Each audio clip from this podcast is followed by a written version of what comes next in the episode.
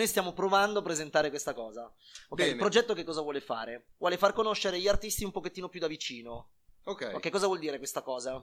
Io guardo l'artista di strada e boom, la gente si è già fatto al film.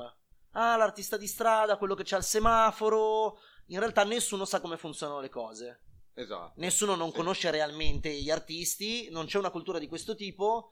Allora io ho pensato, da una parte lavoro un po' con loro, dall'altra parte lavoro un po' con loro, non entriamo in questi dettagli perché non è un momento di marketing. Esatto. Ok, ma è invito i miei amici, non amici, le persone che conoscerò per questo progetto, che sono artisti che fanno principalmente teatro, arti comunque da palco e da strada, mm-hmm.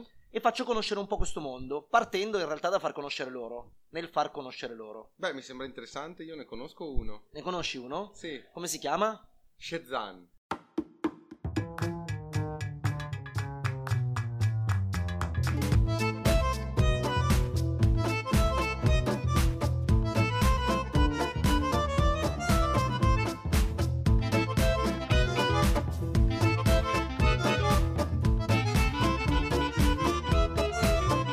Shezan, sì. Ok, e ti va di, anche se non sei propriamente tu in terza persona. Esatto. No, allora, quindi adesso noi siamo qua con Shezan. Sì, Alexander De Bastiani, in arte Shezan, artista sicuramente poliedrico, per quello questo è il termine sicuramente più adatto, perché forse copre un po' la vasta gamma di tutte le discipline possibili e immaginabili, eccetto quelle più acrobatiche, perché gli anni passano e forse è meglio focalizzarsi. Quindi a parte le acrobazie sei un clown praticamente. Sai, i vecchi clown sapevano un po' tutte le arti. È vero. Sapevano un po' tutte le arti, ma anche l'acrobazia. Esatto. No, tu non sei un clown. No, io non sono un clown, però diciamo che c'è una grande componente anche di clown che secondo me è indispensabile in tutto il teatro di piazza, che poi diventa anche di palco, perché comunque il teatro di strada sta prendendo una posizione anche teatrale, perché si è sviluppato molto negli ultimi anni, questo è un dato di fatto, a parte il semaforo o i piccoli. Naturalmente interventi. Questo non vuol dire che stanno costruendo dei palchetti in legno in ogni strada. No. Non sarebbe male, sarebbe anche un tornare alle origini,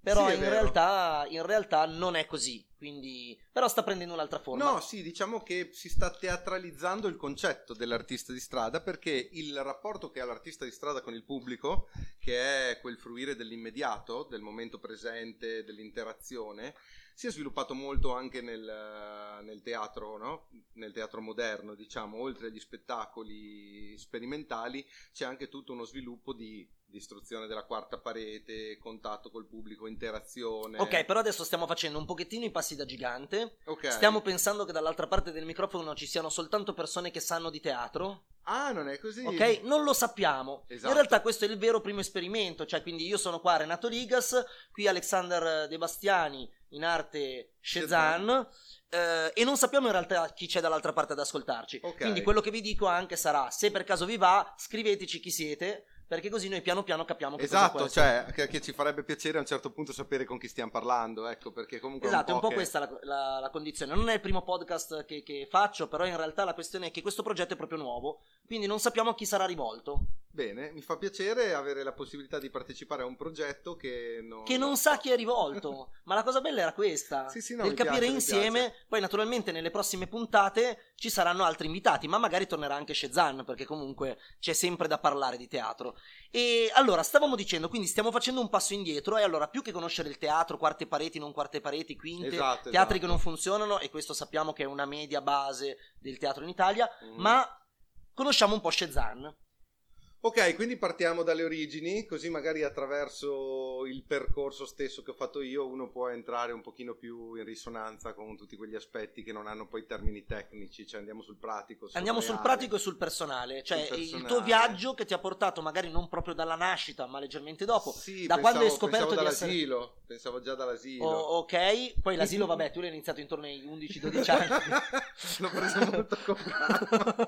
E così inizia il delirio. No, e dicevo a livello artistico partiamo un po' dalle origini, nel senso che magari attraverso la metafora del racconto si percepisce un po' meglio quelli che sono gli aspetti. Allora andiamo sulla metafora, vai. Sulla metafora si può dire che Alex, perché così mi chiamano tutti, anche la mia mamma, ha iniziato in realtà molto tardi come artista dal punto di vista tecnico, cioè da artista che si esibisce e quindi guadagna anche qualcosa attraverso la sua arte, ma molto presto come visione. Io ricordo che la prima volta in cui ho pensato la mia vita sarà strana, la mia vita sarà diversa, avevo 9 anni e stavo guardando fuori dal finestrino mentre mi portavano da qualche parte i miei. Ho avuto questa visione.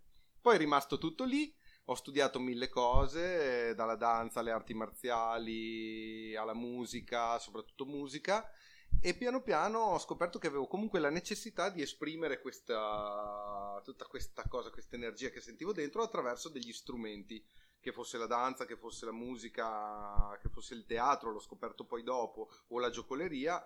Ci è voluto del tempo. Però diciamo che questo solo per dire che a volte si pensa che l'artista deve essere per forza, soprattutto nella magia, deve aver iniziato quando era un bambino, a 6 anni con la scatola magica di Silvan. No, io sono anche un mago, Io ho iniziato con il kit di Topolino, ma non sono mai arrivato da nessuna parte con la magia. Ecco, vedi, a volte in realtà troppo presto uno non capisce neanche il potenziale. Quella scatola lì potrebbe essere illuminante nel momento in cui uno ne ha consapevolezza. Io in realtà ho iniziato a 21-22 anni addirittura a fare il giocoliere, a fare il fakiro, perché ho scoperto il fakirismo, fare un sacco di cose. Facendola breve, io sono venuto a vivere a Torino, perché adesso siamo a Torino mentre parliamo, e sono venuto a vivere a Torino per studiare musica.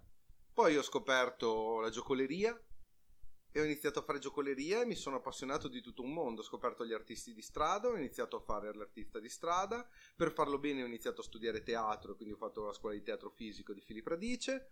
E mettendo insieme tutti questi elementi piano piano ho dato vita a uno spettacolo che è molto particolare, perché è una visione d'insieme che riguarda solo me, e ho creato questo personaggio che è Shezan, che in realtà è un genio, però è un genio, quando parlo di genio intendo il genio tipo quello della lampada, però nel mio caso si tratta di un genio da teiera. Sì, e questo già spiega la concezione del personaggio, cioè è un genio, ma non è un genio così fatto e finito, così famoso, così importante come quello di Aladi. Lampada. È un genio da teiera, un genio che può esprimere desideri, ma vive un dramma, non ha un padrone, e quindi non avendo un padrone a cui esaudire i desideri è costretto a cercare di stupire la gente attraverso le sue capacità. Deve prima di tutto riuscire a dimostrare che lui è un genio, per sperare che qualcuno poi in qualche modo si senta motivato a ricercare questa teiera, oppure semplicemente che riesca a rompere l'incantesimo perché crede in lui. Quindi in realtà è tutta la sua odissea. Okay. Adesso diciamo che potete sapete un po' in retroscena di quello che potreste vedere se vedete Shezan all'opera con il suo genio impossibile. Il genio impossibile. E guarda, secondo me un elemento interessante di cui parlare, visto che appunto stiamo vagando un po' in queste origini, certo, è proprio la nascita di questo personaggio, perché uno si aspetta sempre che l'artista venga su o totalmente dal caso, no, il talento puro, certo, o su una metodica complessa e con uno studio curato, come i musicisti che fanno 10.000 milioni di ore su uno strumento. In realtà, secondo me, la realtà è un po' la via di mezzo, cioè ci vuole un impegno costante nel cercare una soluzione, ma poi la soluzione arriva così, all'improvviso. E la mia avventura è stata questa. Facevo 1000 cose nella vita reale, cioè ho sempre avuto passione per ogni aspetto dell'arte, e non sapevo come combinarle tra di loro, e avrei voluto combinarle. Il mio spettacolo inizialmente era uno spettacolo di fakirismo, perché la cosa che mi veniva meglio, mi aveva coinvolto di più in quel periodo, era il fuoco. E poi sono l'ultimo, per il momento, vero mangiatore di spade in circolazione, e questo è stato un po' l'elemento che mi ha aperto al mondo dell'arte di strada, cioè sapevo fare una cosa talmente incredibile. Quindi al contrario, non ho iniziato perché facevo spettacolo e volevo un numero forte. Ho iniziato a fare spettacolo perché avevo un numero forte, gli altri mi dicevano: oh, ma vai a fare spettacolo. O ti mangi la spada nel garage. Infatti, perché il mio era uno studio all'inizio di curiosità nei confronti delle tecniche di fakirismo, perché sono un curioso. Quando ho messo insieme questi elementi ho creato il primo spettacolo, ma avevo il dramma di non riuscire a capire che personaggio fossi, perché non mi sentivo il fakiro, che fa i numeri da fakiro, non avevo quell'attitudine. E una sera, come tante, in cui mi preparavo a far spettacolo, rigorosamente in piazza, senza compenso né niente, quindi a cappello, come si usa, no? Da veri artisti di strada. Sì, poi magari accenniamo che cosa vuol dire realmente questa cosa. Questo è interessante perché ci sono gli artisti di strada nati in cattività, quelli che fanno cappello ai festival, e ci sono gli artisti di strada che hanno imparato a far cappello davvero. Certo. Non che si... sono due cose diverse, però... Io al tempo ero nato in cattività, ad esempio. Sì, sì. Ma no, perché c'ero capitato. Sì, sì, ma infatti poi io ho mescolato sempre le cose, però l'arte di strada senza nessuno che è pronto a fruirne, cioè che sa che c'è, è un po' diversa, e secondo me a livello di formazione può essere interessante, ma anche solo come esperimento, eh.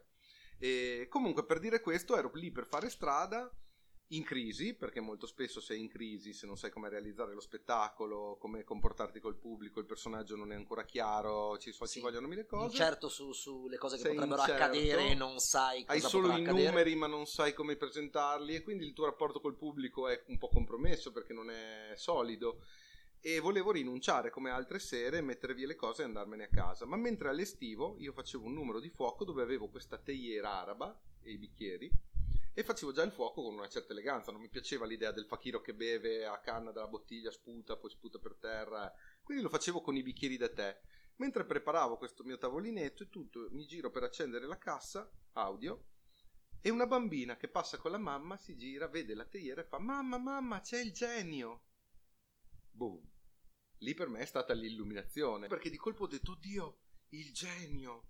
Il genio è quel personaggio che può fare di tutto, ma senza un motivo, semplicemente perché ha delle competenze infinite. E soprattutto quello che mi interessava di più era il fatto che il genio non aveva bisogno di dimostrare niente, perché non è un apprendimento il suo, e quindi un'arroganza poi del tipo: ah, io sono arrivato fino qua.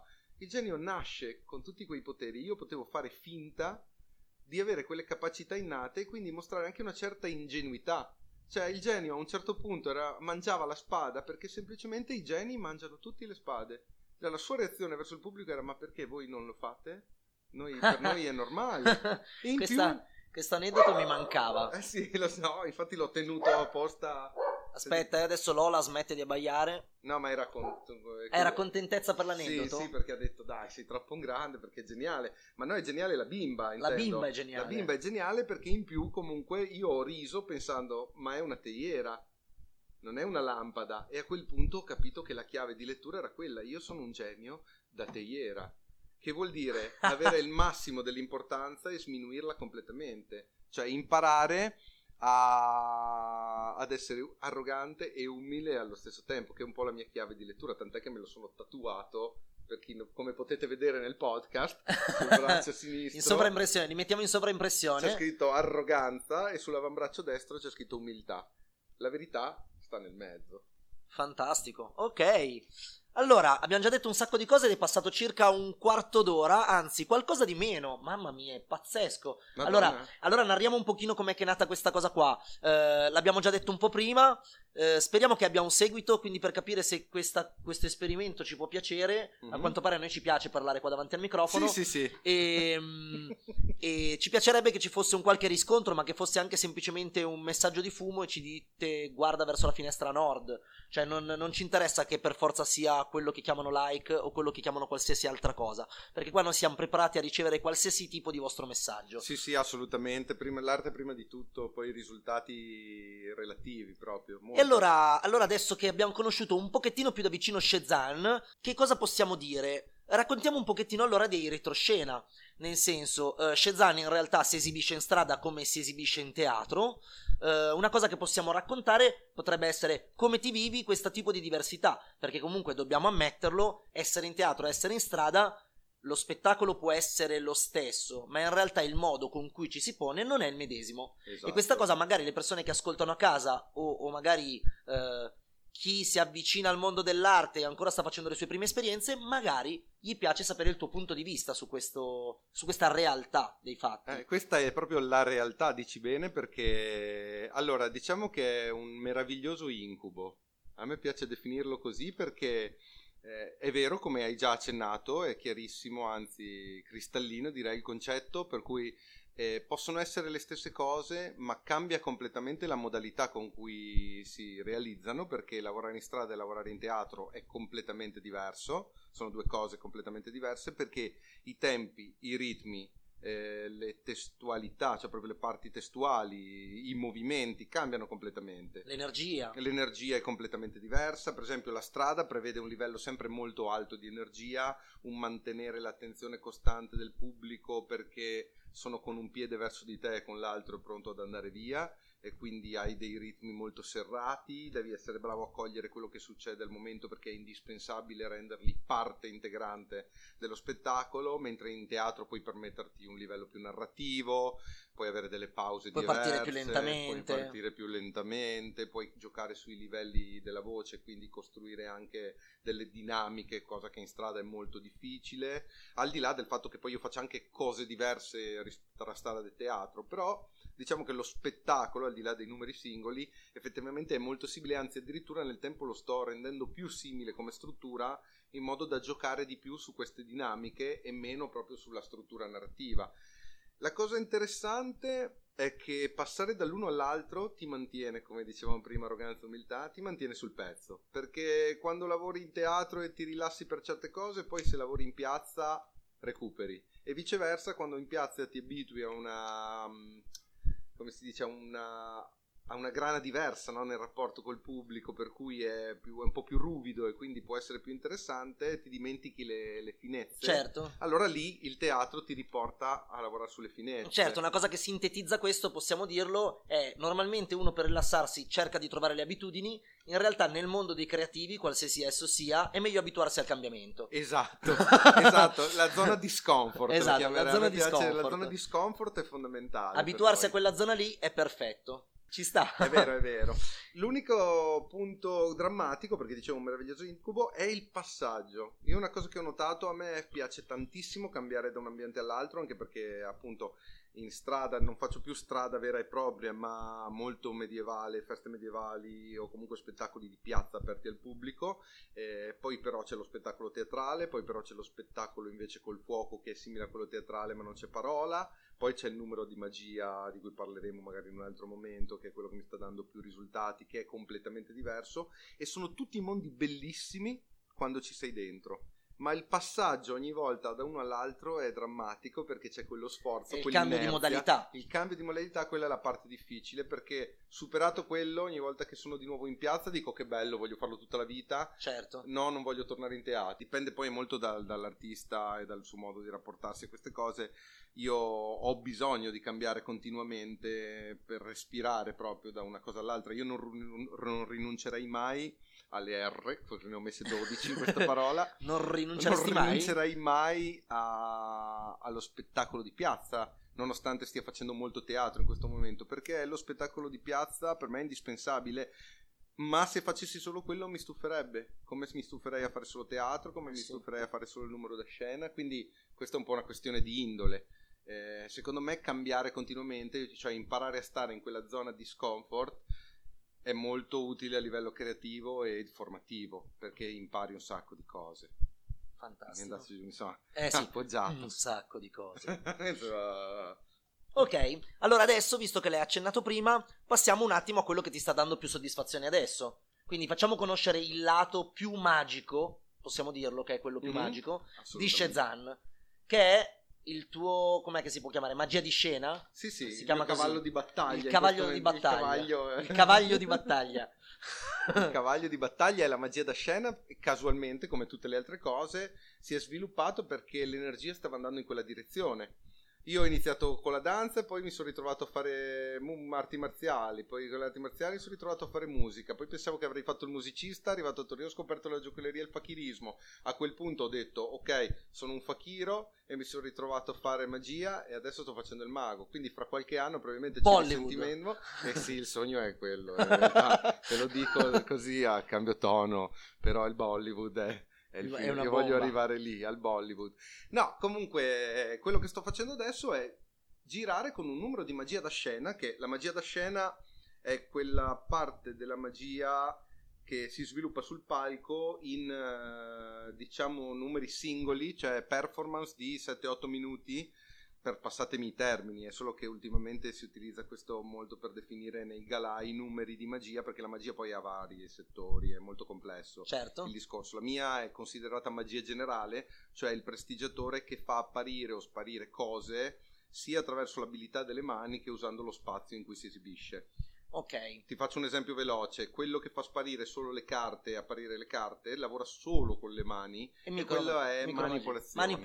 Okay. Micromagia è quella del contatto col pubblico. Ah, ok. I giochini alle persone, sì, giochini così minuscolo che loro non le vedono sotto i loro occhi. Esatto. Okay. Però in scena, quando fai tutto nascondendo gli oggetti con le mani, si chiama manipolazione. Ok. Se invece utilizzi lo spazio in cui ti esibisci, quindi le grandi illusioni, per esempio, sono quando il mago semplicemente è partecipe, ma l'oggetto è in scena, non è più lui che con l'abilità delle sue mani fa sparire qualcosa. Okay. La magia generale è quella che invece si muove un po' all'interno di questo contesto, e quindi per esempio il classico mago che fa apparire le tortore, o le conosciute dal pubblico come le colombe, ve lo svelo, grande segreto, sono tortorelle. Sono tanto carine, un po' più piccole e molto docili, e trattate benissimo, perché i maghi, ve lo assicuro, hanno un rispetto. Io non le faccio, non per siamo scelta, neanche più agli inizi di questo tipo di magia. No, infatti adesso c'è un grande rispetto per quest'arte. Comunque, era per farvi un esempio. Io mi muovo in quell'ambiente lì, solo che invece di far apparire delle colombe, diciamo così, sì, sono tutti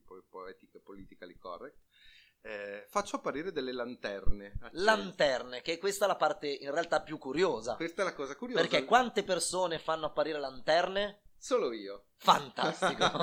Sì, perché ho inventato io questo oggetto, questo lo posso dire, anche tronchio di me stesso. Io oltretutto l'ho sentito in uno dei tuoi video, questo commento, sì, fatto, sì. In uno dei tuoi video ci sono due telecronisti, io le voci non le ho riconosciute naturalmente, che parlano su di te mentre fai la magia, era in una trasmissione che non mi ricordo, e parlavano di questa cosa qua, infatti mi ha incuriosito, me la sono ricordata adesso mentre parlavamo di lanterne. Sì, sì, è stata un'idea, avevo iniziato così per sondare il terreno, a fare un numero da scena che comprendesse la magia, e guarda caso è interessante, perché è una cosa che sostengo moltissimo e che è importantissima: il personaggio è la cosa più importante, e ai tempi io non avevo un numero di magia forte, ma un personaggio che poteva sostenerlo. E infatti la prima cosa che mi è stata detta è: lavora su un numero di magia perché hai un personaggio forte, un personaggio che può sostenerlo. La presenza scenica era buona e poteva essere interessante, quindi io ho iniziato, un po' spinto anche da altri, a provare a costruire un numero dove ci fosse più magia,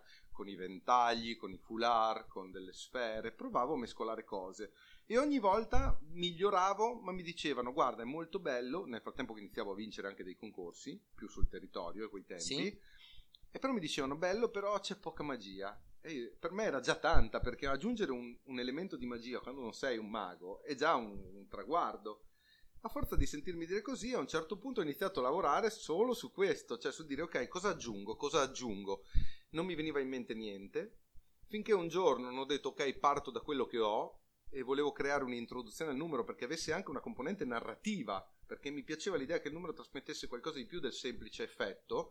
E allora ho cominciato a ragionare con degli oggetti che avevo, che erano un coltello arabo, di quelli curvi, e una lanterna di quelle colorate, con i vetrini colorati del Marocco, un souvenir, niente di...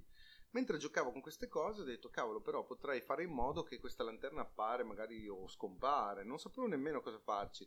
Ho lavorato per 6 mesi per costruire una lanterna che mi permettesse, insomma, di ottenere un risultato vicino a questo, ma proprio mentre lo facevo mi sono accorto che poteva essere utilizzata in tutt'altra maniera, e nel tempo da quella lanterna da una sono diventate 9, con cui ho partecipato ai campionati del mondo nel 2015, dopo aver vinto i campionati europei con questo numero, perché comunque era originale, c'è niente da questo dire, poi al di là dei gusti, e facendo un quarto posto ai mondiali, e poi si è sviluppato fino ad avere adesso 15 lanterne, che poi non è una questione di numero, certo, però così sono riuscito a chiudere la storia. La scena è completamente coperta. La scena è piena di lanterne, e devo dire che è strano, perché mai avrei pensato di lavorare con 6 minuti, 7 minuti di numero. Io che sono abituato a venire dalla strada, dove comunque facevo un'ora, perché sono uno di quelli con lo spettacolo lungo, però avevo bisogno di un'ora per arrivare dove volevo, e ho bisogno di contatto col pubblico. Quando salivo in scena per fare 7 minuti mi sembrava di non aver fatto niente. Ci ho messo degli anni a capire che è una questione di rapporti, di scale, cioè nel senso, in 6 minuti si può comunicare tanto come in un'ora, dipende da come ti rapporti al pubblico, è la densità di quello che fai. Sei un condensato. E adesso sono un condensato, perché ho odiato e amato questo numero fino a qualche anno fa, quando poi mi sono accorto che era tutto il mio mondo, che avevo creato tutto io, perché ho fatto la scenografia, ho fatto i costumi, ho fatto il materiale, gli oggetti, la regia, la musica, ho capito che non potevo non amarlo, al di là del fatto che fosse bello o brutto. Qui entriamo su un altro piano, certo, di comunicazione, certo. Perché era me, c'ero io. E non mi ricordo, c'è un artista che diceva: è bellissimo, non puoi mai pentirti, se ti stai cercando sarai in tutto quello che fai, c'è un pezzettino di te in tutto quello che crei, al di là che sia bello o brutto. Non ti potrai mai perdere quando sei creativo, perché sei in ogni cosa che fai. E questa è molto bella come immagine. Wow, wow, guardiamo un po' a quanto siamo arrivati. Siamo a ben 25 minuti, il tempo che in realtà ci eravamo dati di circa una mezz'oretta in realtà è trascorso. Mi piacerebbe finire un po' questa nostra chiacchierata con queste ultime parole che hai detto, quindi in realtà che il creativo probabilmente ha un pezzetto di se stesso in tutto quello che fa. Esatto. E spero tanto che vi sia piaciuto. Da quello che è venuto fuori probabilmente sentiremo ancora Alex in altre situazioni, magari in quello che vi interessa di più a voi, quindi fatecelo sapere. Non sappiamo a questo momento che stiamo registrando in realtà come si chiamerà questo podcast, ma a un certo punto il nome ci sarà e ti manderò un messaggio, Alex, per dirtelo. Mi fa piacere. Sì, sarebbe bello se sarebbe bello, vero? Coinvolto. E fantastico, magari ti chiedo anche un feedback sul nome. Guarda, adesso ci facciamo un selfie mentre... perché sai che adesso va di moda. Ma io non sono un amante di selfie qua. Non importa, ma per loro, per il podcast. Adesso nel silenzio è perché stiamo sorridendo. Guardiamo lì, uno, guardiamo... due, tre, guarda lì. No, qui del microfono devi guardare. Perfetto. Aspetta che c'è il timer. Guarda ancora il microfono. Che bello, senti il timer. Fantastico. Siete appena stati presenti al primo selfie via podcast. Va bene? Ci dispiace che non possiate vedere così bene le immagini. In realtà, se riesco, magari lo utilizzeremo come copertina di questa puntata. È vero. E potrebbe essere carino. Non lo so, esatto. Non l'ho mai fatto questo esperimento. Benissimo. È un esperimento. Quindi qui è Renato Ligas insieme ad Alexander De Bastiani. Madonna, diciamo le cose solenne, in arte Shezan. E ci vediamo alla prossima puntata, che non sappiamo ancora quando sarà. Buona lì! Ciao!